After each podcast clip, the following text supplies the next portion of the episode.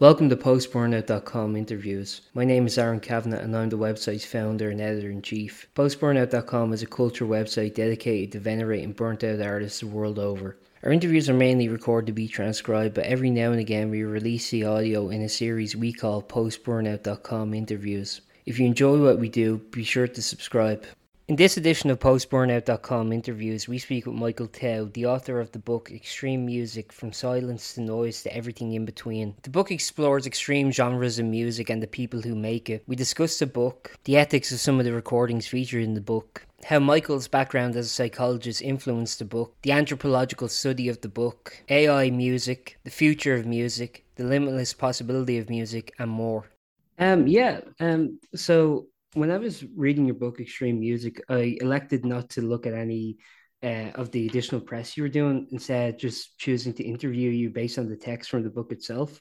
One thing I, I think the book succeeded in was um, saying, setting out your thesis and sticking with it. But one thing I felt I didn't really get from your book was uh, a sense of who you are as the author and how uh, what the kind of impetus was for this book. I was wondering if maybe you could explain that a little bit.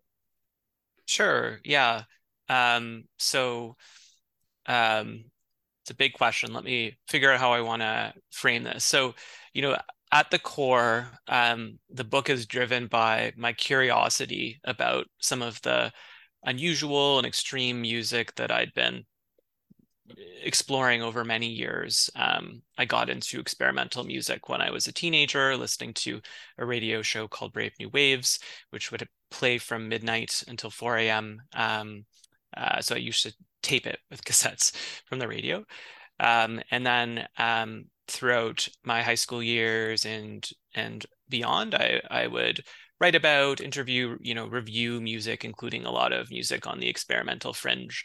Um, but I always found myself fascinated by um, uh, you know, wondering what the stories are behind some of the more extreme and unusual musical concepts that have been uh, produced, and you know, the stories behind them, the the motivations for the people, um, the motivation motivations of the people um, behind these things. So, this book um, was uh, essentially a kind of long-standing project I had running in the background over many years, where I would just email people or reach out to them and ask them like, you know, how did this come to be? What is what is the story behind the unusual idea behind your like, you know, five quintillion year long composition or your um, CDR that comes buried in a package of rotten um, pasta? Uh, I think I'm not sure. So I think in terms of why I'm interested is I, I just I think inherently um, I'm I'm curious to know about ideas and concepts, and I'm always curious to know more about people and their intentions and how they um, how to explain their behavior, which is probably in part why I'm also a psychiatrist, um, um, but certainly why I'm interested in uh, in this uh, you know these kind of unusual musical uh, ideas. Yeah, when I, I was um, reading the book, there is a lot of um, concepts about uh, music production as well as music theory and um, various other um, like actual kind of industry details. Um, I was wondering how much of that uh, did you know? How much of you had experience in, and how much of it was just purely research for this book? How much I had? Sorry, did you have any kind of prior experience too? So, for example, you're explaining, um, like the book begins uh, with you explaining um, the sound wars, for example, and you have mm-hmm. to talk a little bit about music production in order to to kind of mm-hmm. um, to get that idea across. So, like, how much how much of that how much kind of like musical knowledge did you have in that aspect versus how much of it was just solely based on research? Um, very minimal, very minimal. Um, so I don't have like a background in you know as a recording engineer or anything like that. Actually, would you mind one second? I just need to. Okay. I'm getting a page from the hospital. Give me one. Sorry, second. I'm sorry. So sorry about that. No, that's okay. Uh, do you have to go or? No, no. It was just uh, it was just a page I needed to deal with. Yeah, there is. Um, yeah, so as I was saying, so your background in engineering you had none. So when it came to kind of um, did you feel I guess confident in, in terms of transcribing that process maybe coming from it as sort of a, an autodidact, perhaps. hmm Yeah, I mean, my approach was to read about it, to learn about it. I even, you know, dug up some um, papers from um, like audio engineering journals.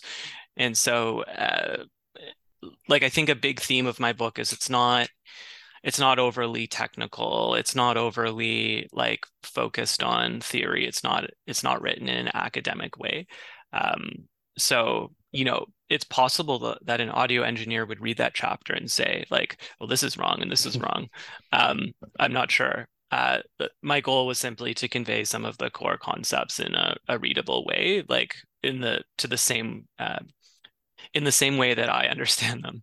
Sure. um, yeah I think like yeah, yeah. I mean, I think writing about music can be somewhat abstract, especially when you don't have like an auditory aid to go along with it. Maybe with in the case of mm-hmm. like an audiobook, it could perhaps work. But I think when when you're talking about written work, I know for my writing it can be very difficult too. And um, one yeah. thing I, I I think you're very I think you're a very good writer in terms of um uh, like getting those ideas across and being didactic. One example I was noting was you're talking about speedcore, and you talk about how it went up to uh, 500 beats per minute, which can be quite abstract. So you said, well, mm-hmm. that's eight beats per second. So just try and tap your thumb really quick eight times. So mm-hmm. did you find like, um, yeah, did you find like you had to do kind of mental gymnastics in order to try and you know um, convey some of that information? Yeah, yeah, I think so. Like, I, I don't know about you. I actually think, uh, you know, your website is is great. Um, I really like your writing style, and I really like the concept behind it. Um, and I think you you you may agree that like reviews or music writing that just describes how something sounds um, is uh, like a lot of it can be kind of dry to read and nowadays when people can just look things up on youtube it's sort of there's like less point to describe like this is a mid-tempo song and the guitar sound like right? Um, so instead i try to make the focus less on how things sounded um, except in very pragmatic terms like for example try to tap your finger eight times right? Which i think is just easier easier to digest and more inherently interesting. Um, so I, yeah i would try i guess I would try when possible to come up with um, either um, metaphors that help explain things or just like simple descriptions like try tapping your fingers eight eight times a second. Yeah. When it came to actually choosing genres i mean obviously you have to do um kind of editorial process and i guess you can split hairs over the definition of extreme you know like um like how would you kind of define that i guess? Um but yeah what i was kind of wondering was like uh um yeah, when you obviously you have to do an editorial process and choosing which um, genres to to write about. How do you go about that? And do you think you'd, if potentially you wanted to make it a series, you think you'd have more for like a second or a third book even? Hmm. Um. Yeah. So how the book started was like a file folder on my computer with a bunch of Word documents, and the Word documents were just the core concepts. Like I had one for found music, I had one for really fast music.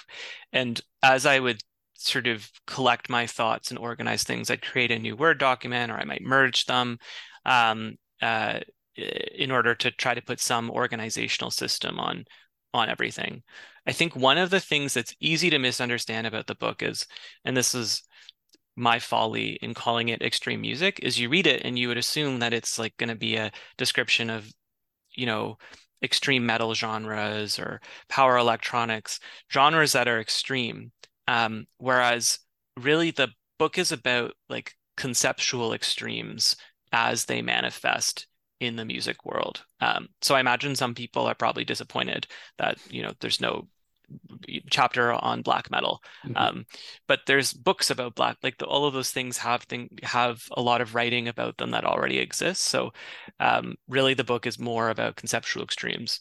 And so my my job was just to try to think of different genres or scenes that uh, represented conceptual extremes um, and then explore them as best i could.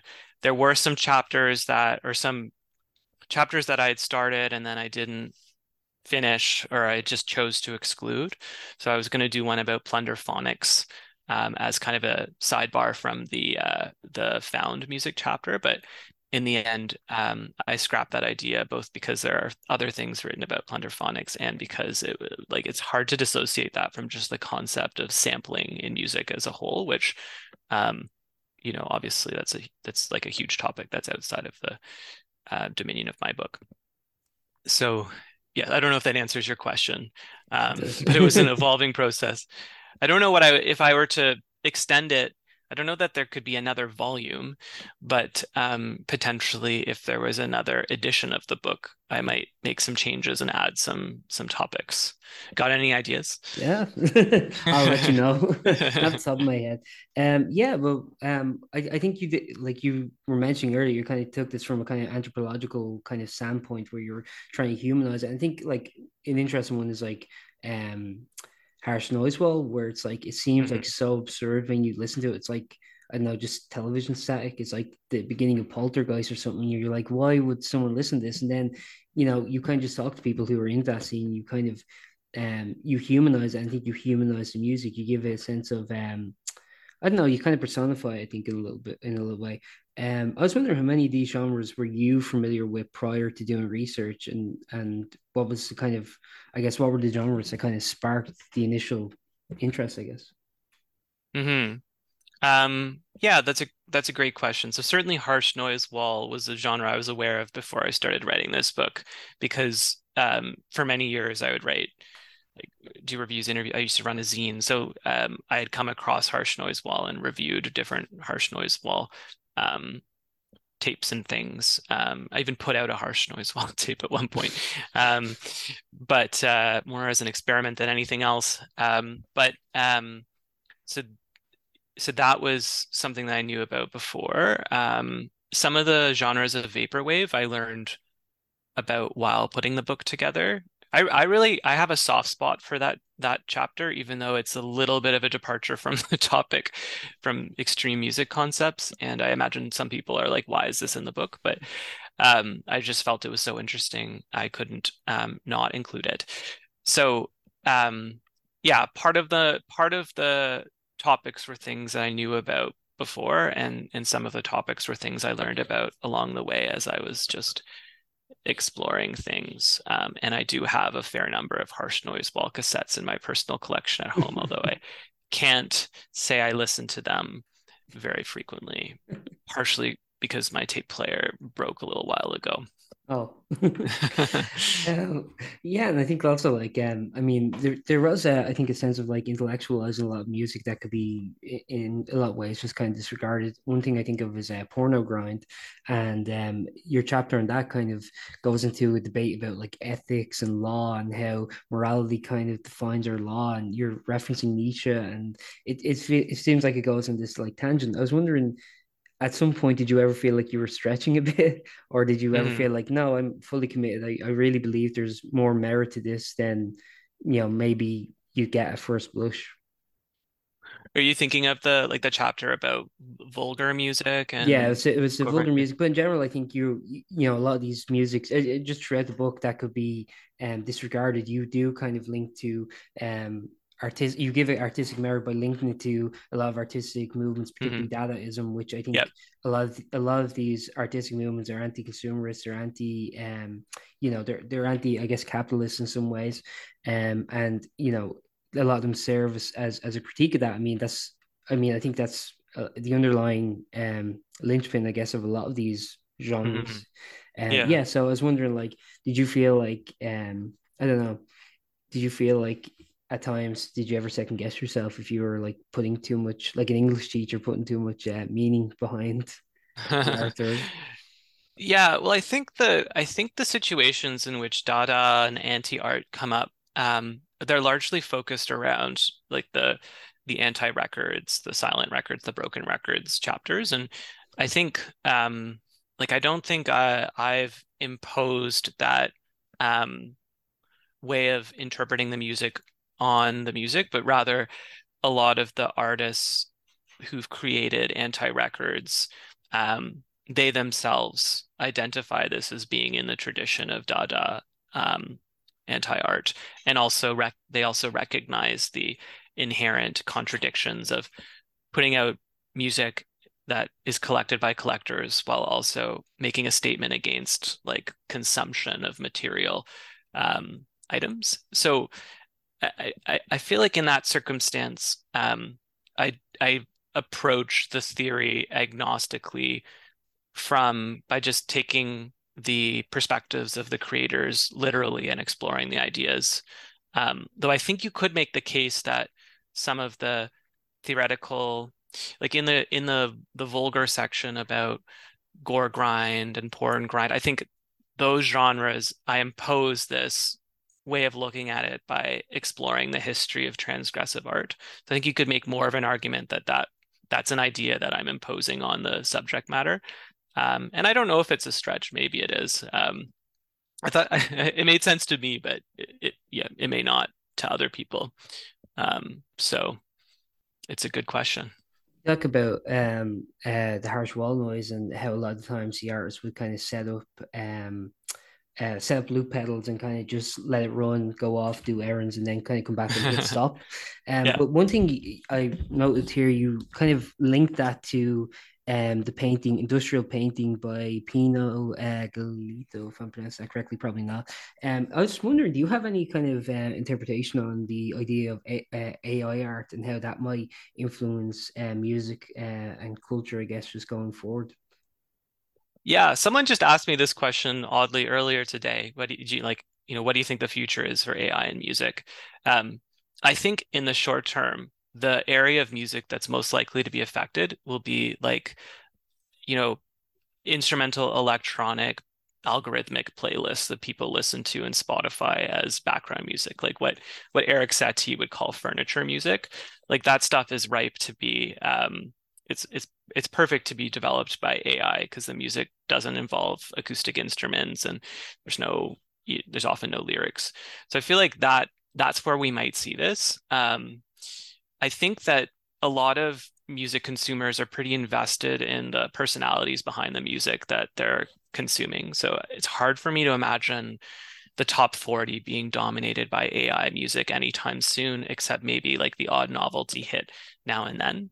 Um, and I also think people are pretty in like not everyone, but a lot of consumers of music are are invested in the acoustic sound of instruments, which I think is going to be a while before that um, that's replaced by AI. And also, I, I get the sense that maybe apart from some of the big popular artists, like a lot of musicians' revenue stream comes from um, live performance, like a live band. And like, I can't imagine how AI will replace that, but I don't know, robots performing music, maybe. Um, well, though I, mean, I guess, I guess if it, if it's AI, they they wouldn't need financial, you know, backing. Right. So.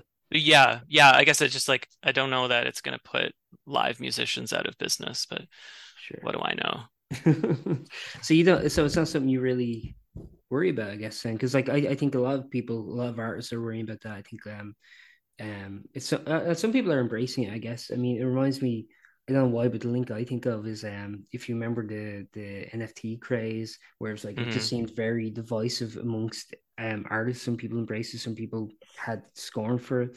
Um and yeah, I think like AI is sort of in that similar field where it seems like everyone kind of has to have an opinion somewhat. But from your perspective, uh you it's you don't really see it as affecting, I guess, at least in life. So yeah. Yeah, I mean, uh, I'm hardly an expert um, in this topic. I've listened to some of the, I imagine you have too, some of the AI generated music that the clips that have been produced, and and they're interesting. Yeah. Um, but uh, I, I don't know. Like, uh, yeah, I don't know. I I guess at, at this point, I'd probably be more worried if I was a songwriter uh, or producer for like popular music. Than a live performer in a popular independent band. Um, yeah. Yeah, and um, when you were doing this book, you interviewed various different artists from different genres, and um, as well as like um, record producers and obviously um and, and, label owners and obviously from my perspective I was very interested in the kind of the, the contrast between people who were doing the kind of um, regular jobs you spoke to people who were like carpenters in like Italy and you know you spoke, mm. spoke to so many various people I was wondering like do you, do you feel like um I, I don't know. I, I wonder like how did those interviews influence the direction of the book? And um, did you have like a certain idea of of the beats of the book, let's say, and then did they kind of get um rerouted once you, the interviews took place? Yeah. Oh, for sure. The book would evolve as I'd learn more from the people I was interviewing because you, you like before you hear the words of the people behind the music, you often carry all of these assumptions about where they're coming from, and then you might be completely wrong, right? Yeah. Um, so uh, when I, I would interview people, I would always ask them uh, whether it was an email interview or you know Zoom or Skype or whatever.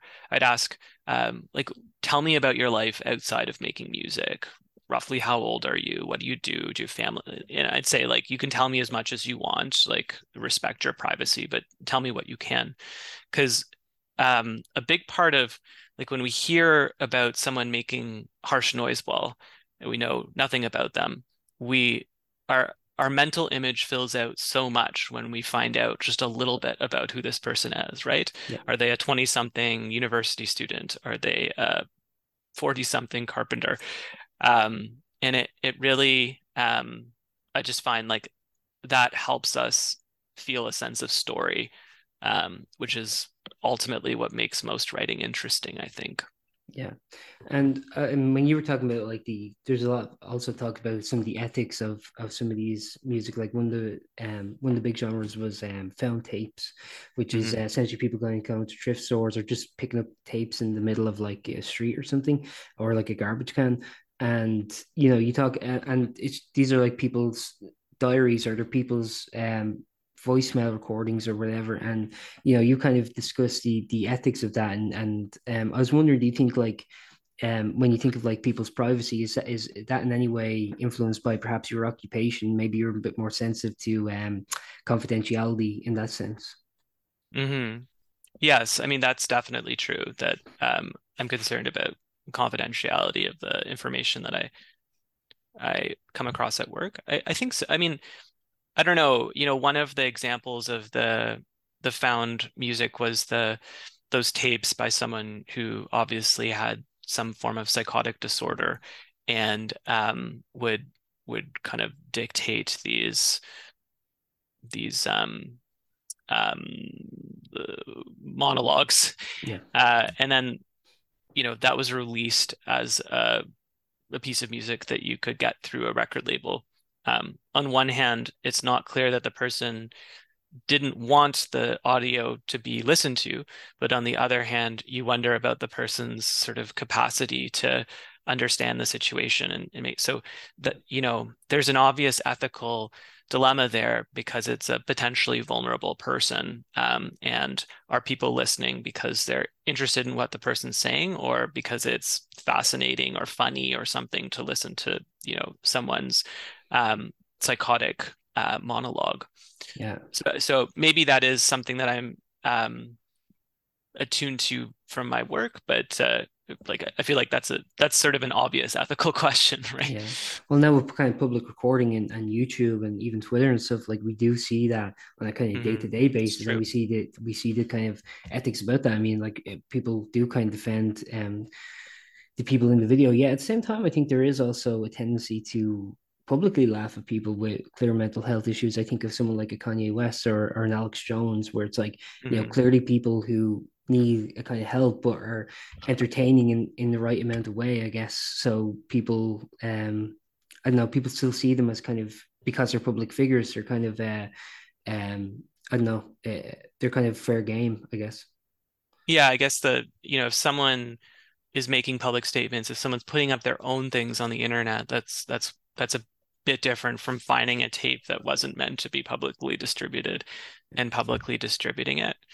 Um, so I do think there's there's a difference there. Um, and I guess the thing is, people like Kanye West sort of drown out these obscure tapes from like so you know no one's few people are paying attention to these tapes fortunately instead yeah. they're paying attention to the media cycle yeah but um, from your perspective um, when you think about I would, I'd like to get your pick your brain about the copyright of uh, aspect of it. So, you know, one of the examples you gave in the found tapes was uh, someone who recorded their next door neighbors who um, had alcohol issues and mm-hmm. recorded them having uh, drunken kind of arguments. Um, mm-hmm. clearly people who you know were in a strenuous relationship and simultaneously, you know, had had the kind of demon of alcohol, the uh, alcohol mm-hmm. addiction uh, attached to. Um, yeah, but simultaneously, you can argue, well, the person who's the person who recorded that it's their copyright even and you know you can kind of debate the ethics around that i was wondering mm. what do you think of the kind of copyright element of it and simultaneously now as as media is becoming so global you know there is no global standard for copyright i think this has been an issue ever since the pirate bay days um mm. so yeah i was wondering how you think like issues like that will will kind of do, do you even think about issues like that i guess yeah, I mean, copyright is law, right? And ethics are separate from the law. They don't they don't necessarily aren't necessarily overlapping perfectly. Um, and so when it comes to that recording, which again, the recording of the person who is intoxicated and trying to repair a piano and swearing. Yeah. That was something that started off as like the local equivalent to a viral video before the internet, right? Like someone made a tape and then at some point someone burned it to CDR and sold it at a few local record stores. Um, that uh, the question of whether that's legal or not would depend i think like on the jurisdiction right like some states it's it's legal to record someone without their knowledge some states it's not um, some countries it is, some countries it's not. Um, now that we're in a global world, I don't know how lawyers would try to sort that all out. Yeah. Um, but the ethical question is a separate one. And I think that's the type, like in that particular instance, this wasn't something that was meant to be spread widely, but it inadvertently did become widely distributed. Um, which which is probably unfortunate to the person although i'm not sure they ever were aware that this recording existed yeah. um, I think but it's yeah. also interesting when you have these long form recordings, you see people's um, reaction to it. I mean, people who put out, I forget the name of the record label, but the people who put out a lot of those lost tapes, like now kind of like, ah, I probably wouldn't do it today. And even the guy mm-hmm. that you were talking about, the, the piano recording, that was, um, I believe, like a, a neighbor, like it was a friend of a neighbor. Um, mm-hmm. And he didn't even know about it until he was like watching a documentary on Netflix and it popped up as like a, a an antique viral video. Yeah. So exactly. It's, it's interesting that kind kind of like I guess people think about it more now. Like we're always kind of told we all have a digital footprint, and what we kind of put out there is kind of eternal. But I guess back in you know the eighties and nineties, seventies, even um, people weren't really thinking that long term, and now you know I, I don't know it's, it's i think it's interesting that like even though these are kind of obscure tapes and cdrs they kind of persist still um throughout all this uh, do you have any opinion on that or yeah they've come kind of become cult cult objects, right? Yeah. And I guess nowadays, um, like the majority of people are going to be, they're going to want to see, I don't know, people getting into street fights on TikTok. Um, few of, I, I, feel like few people um, these days are going to sit down and listen to like a 20 minute poorly recorded audio tape of someone swear, swearing in the other room. It, yeah. it, it doesn't have the same novelty. Um, um, so I, I suspect these things really just um, appeal to a small number of people as as cult objects from a bygone time. Yeah. Um, though I think they're interesting to explore since that's like it's sort of like the the prelude to viral videos, right? Yeah.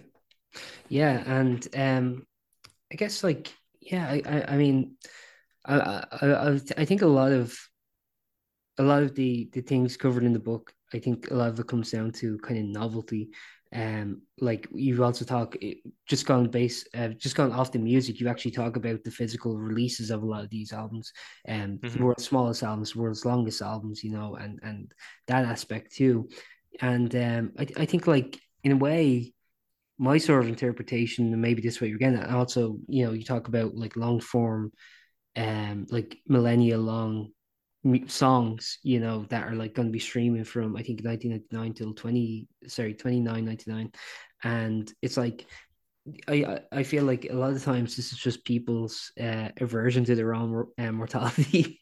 it feels like they want something that's kind of going to persist and be remembered and be documented in books such as yours. Do you think that's Um, do you think that's all there is, or do you think there's there's more to it than that? Yeah, I mean, I don't know that I I discussed that uh, in the chapter, um, but I think that's a good way of thinking about it, right? Like a a sort of legacy, um, and um, um, like a legacy item, something that will live beyond them in time. Mm-hmm. Um, yeah, that's a that's a good way of thinking about it. Um, I didn't have the ability, obviously, to uh, interview John Cage, but uh, yeah, that that's a that's a interesting way of thinking about it. Um, most of your book, I think, is written in a very objective and, and just kind of matter of fact way, uh, albeit a few a few choice adjectives to describe certain songs uh, every now and again. But you do at the end of certain chapters do a curation of um of the topic discussed. So you say here's some tracks or here's some albums to to I would recommend if you're interested in this. Um yeah, I was wondering like um you were saying it's not a very academic book, but I, I think in a lot of ways there is that kind of academic academic detachment um, mm. and just like presenting things and not adding too much uh, personal opinion. So I was wondering, mm-hmm. like, um, why did you think it was important to kind of curate for for the audience?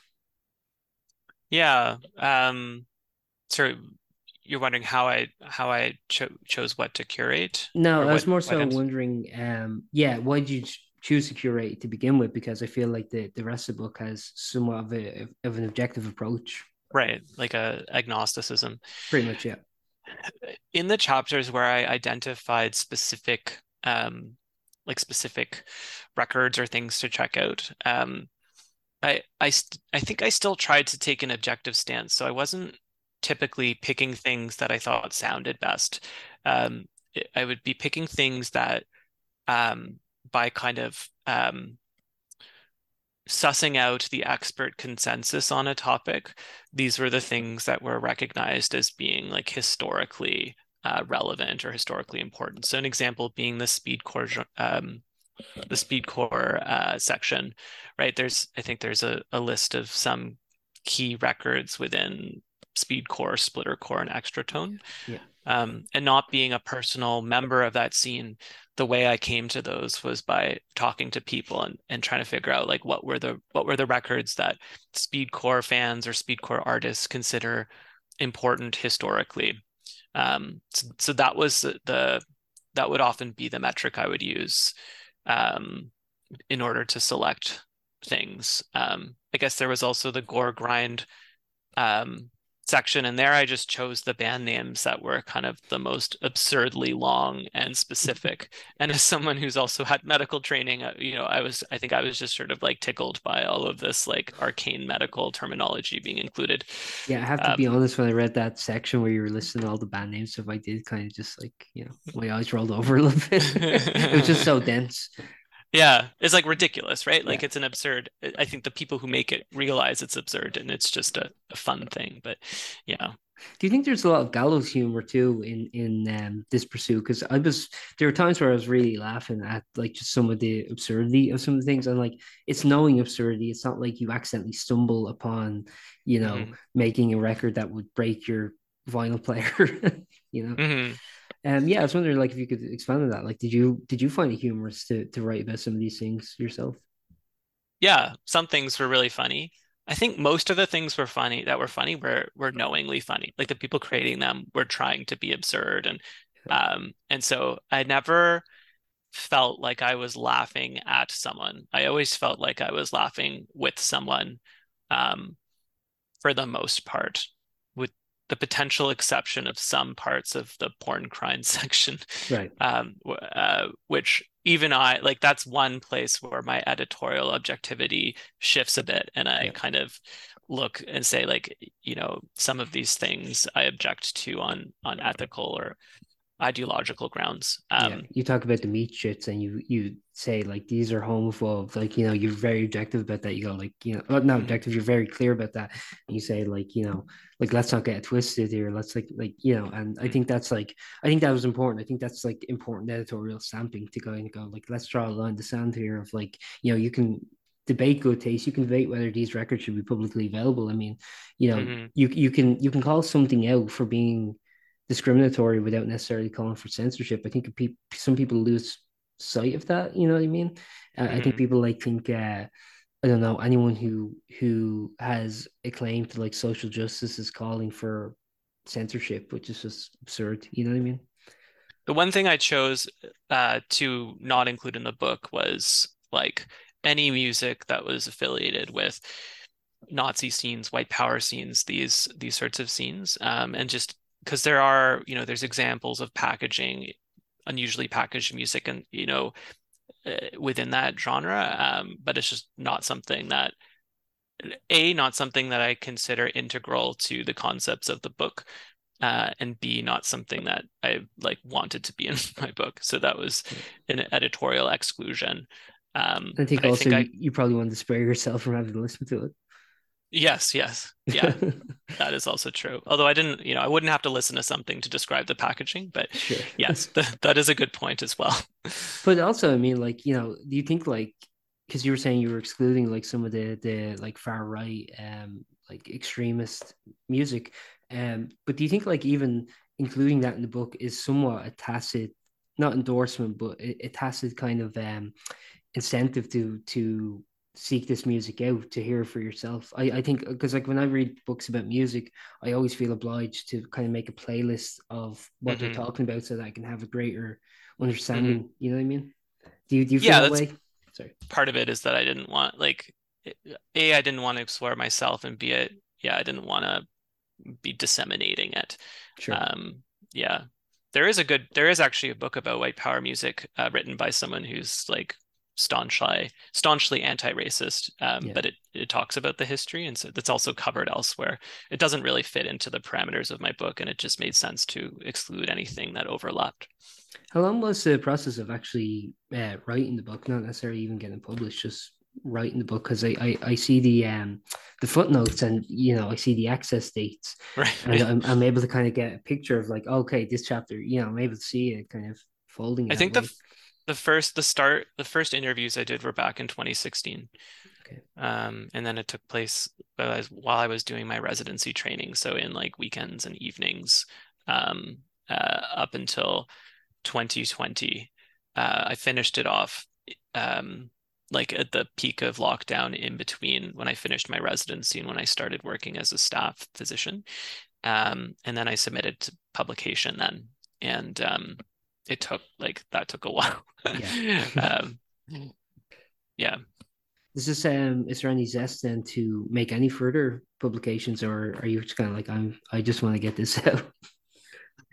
Yeah, I mean, I have ideas for books that I think would be interesting um, topics, and I've even like done some some initial uh, interviews and research. Um, my job is very busy, and I have uh, child, and so my life is very busy. So I have much less time than I used to to work on this. Um, and uh, like my style was to to write the book without necessarily having a publisher, and then see what like see if anyone was interested. Yep. So that's probably the tack I would take the second time around as well, because I don't. I think it would be really hard to manage under a deadline. Um, but then again, you know, maybe all books will be written by AI in a few years. there's no point.